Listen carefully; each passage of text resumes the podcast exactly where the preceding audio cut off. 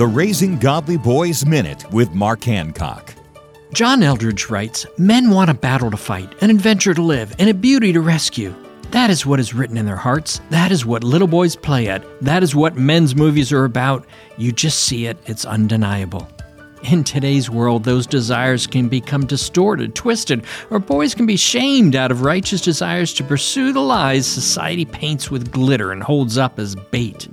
You can affirm your boys in their desire for adventure, victory, and love, and do it with purpose. Teach them the right battles to fight. Give them tremendous adventures to live. Train them to be ready to rescue. Surround your son with men and boys seeking a battle to fight, an adventure to live, and a beauty to rescue. For information about raising your son into a godly man, visit Trail Life USA or raisinggodlyboys.com. Learn more at raisinggodlyboys.com.